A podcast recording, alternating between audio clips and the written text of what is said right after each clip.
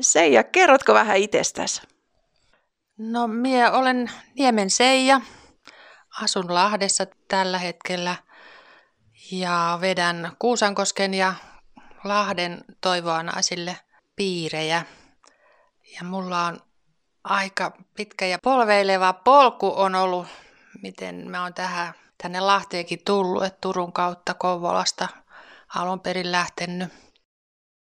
Tulin tähän Toivoa naisille työhön vuonna 2004, silloin se oli Hanna-työtä ja aloitin sen tuolla Turussa. Siellä tapahtui semmoinen pien ihme sitä ennen, ennen kuin tulin tähän Hanna-työhön, että Olin menossa tapaamaan hyvin kaukasta sukulaista Turun tuomiokirkon edustalla. Oli meillä treffit ja asun silloin Lausteella Turussa ja, ja tota, bussipysäkillä. Olin sitten ottamassa bussia, millä menen sitä Helena kaukaista serkkua tapaamaan, niin tuli semmoinen vanhempi rouva-henkilö siihen. Ruvettiin juttelemaan ja siinä sitten kun istuttiin bussissa matkalla sinne Turun keskustaa, niin hän kertoi semmoisesta Hanna-työstä. En ollut ikinä ennen kuullutkaan. Hän käytti sitten semmoisia koukuttavia sanoja kuin Jumalan rakkaus ja rukous naisten puolesta ja lähetystyö ja tyttöjen koulutus.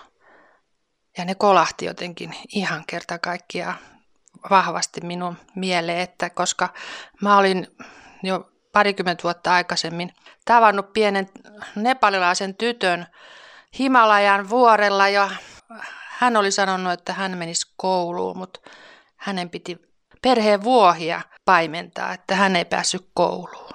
Ja minun jäi silloin vaivaamaan todella paljon, että mitä voisi tällaisten pienten tyttöjen hyväksi tehdä, jotka haluaa mennä kouluun, mutta koska he on tyttöjä, niin he ei pääse menemään sinne kouluun. Pojat saa mennä.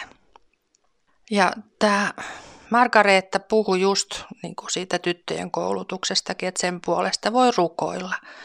Ja samoin olin myös maailmalla kulkiessaan nähnyt erilaisia naisia kovinkin erilaisissa kulttuureissa kuin meillä täällä Suomessa, niin halusin myös niiden naisten puolesta jotain tehdä. Ja kuinka ollakaan, niin tämä Margareetta kertoi, että Marli Speaker, joka tämän Hanna-työn silloin oli muutamia vuosia aikaisemmin perustanut, oli tulos Turkuun. Ja sinne pitäisi saada keittiö ihmisiä avustamaan, kun sinne sitten tuli muita ihmisiä kuuntelemaan Marlin puhetta, että voisinko me tulla sinne auttamaan ja samalla kuuntelemaan sitten, mitä se Hanna-työ on. Ja näin siinä sitten tapahtui, että keittiön kautta tulin Hanna-työn pariin ja muutama vuosi kävin siellä Kupittaal seurakuntakodissa.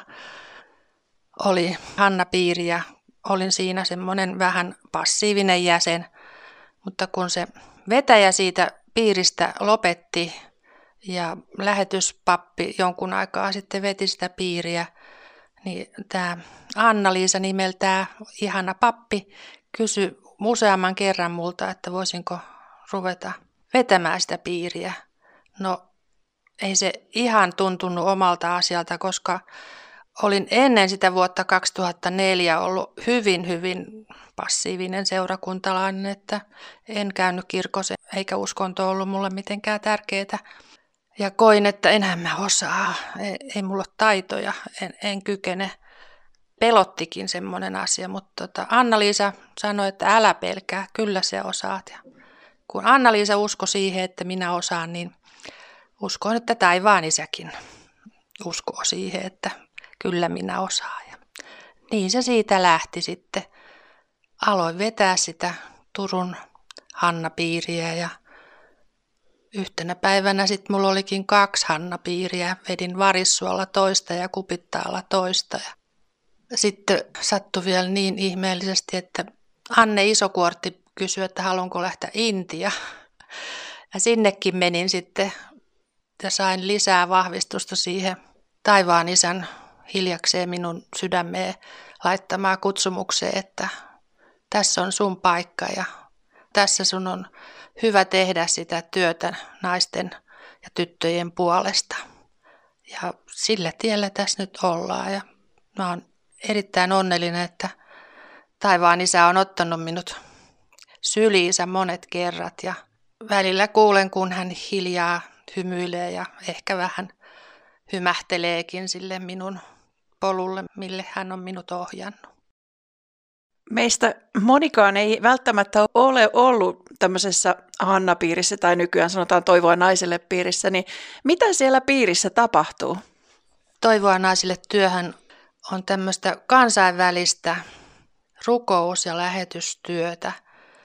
Suomessa on erilaisia yli sata toivoa naisille piiriä, joissa kokoonnutaan ja rukoillaan naisten ja tyttöjen puolesta ympäri maailmaa. Meillä on rukouskalenteri, jossa on joka kuukausi vaihtuva teema ja joka ikiselle päivälle on semmoinen rukousaihe, jossa eri puolilta maailmaa on lähetetty näitä rukousaiheita ja ne on koottu sitten tämmöiseen kunkin kuukauden rukouskalenteriin.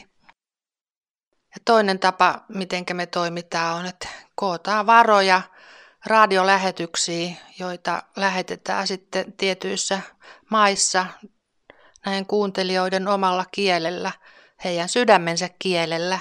Ja niissä he saa kuulla tämän sekä ihan tavallista naisten elämää avustavia aiheita perheen elämän hy- hyvinvoinnista, hygieniasta, lastenhoidosta, kaikenlaisista semmoisista arkiasioista, mutta vielä tärkeämpää on se, että tämä evankeliumin ilosanoma tavoittaa mahdollisimman monen naisen ja tytön ja kaikkein ihmeellisintä, kun lukee näitä kuuntelijapalautteita, on se, että kuinka valtavan suuri merkitys on siinä, että he kuulee elävästä Jumalasta, joka rakastaa meitä just sellaisena kuin me ollaan. Että, ja siinä niin kuin jokainen, joka kuulee nämä sanat, ymmärtää, että hekin on ihan, heillä on oma ihmisarvo, he on ihmisiä siinä kuin kaikki muutkin.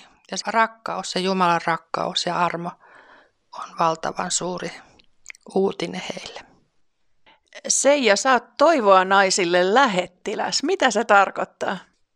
No, se tarkoittaa sitä, että yritän omalta pieneltä osaltani viedä tätä tietoa tämmöisestä toivoa naisille toiminnasta kaikille niille, jotka ei ole sitä kuulleetkaan koskaan ja, vahvistaa taas niiden tietoa, jotka on jo jotain kuulleet. Että minut voi kutsua mihin tahansa tilaisuuteen ja menen mielelläni ja tulen puhumaan toivoa naisille työstä.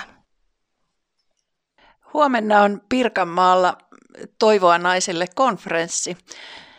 Sä oot sinne Seija tulossa kanssa, niin mitä sä haet tämmöisestä konferenssista?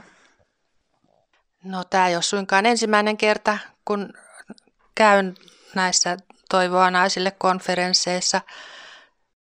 Tärkeintä on ehkä se toisten ystävien tapaaminen ja yhdessä rukoileminen ja yhdessä saman aiheen parissa oleminen ja siinä kokee semmoista todella voimaannuttavaa yhteyttä. Kuulla Jumalan sanaa ja raamatun opetusta ja kuulla hyvää ohjelmaa ja se on kaikin puolin ollut aina erittäin ihania nämä toivoa naisille tapaamiset, tapahtumat on erilaisia. Ja tä- tässähän on tietysti loistava mahdollisuus nyt kuulla ihan itse Peggy Banksia, että hän on mahtava esiintyjä ja erittäin innostava henkilö. Mitä sä haluaisit vielä sanoa radion kuuntelijoille? Maailmassa on paljon naisia, joilla on erittäin onneton elämäntilanne. Jokaisen puolesta me voidaan rukoilla ja antaa heille toivoa elämään.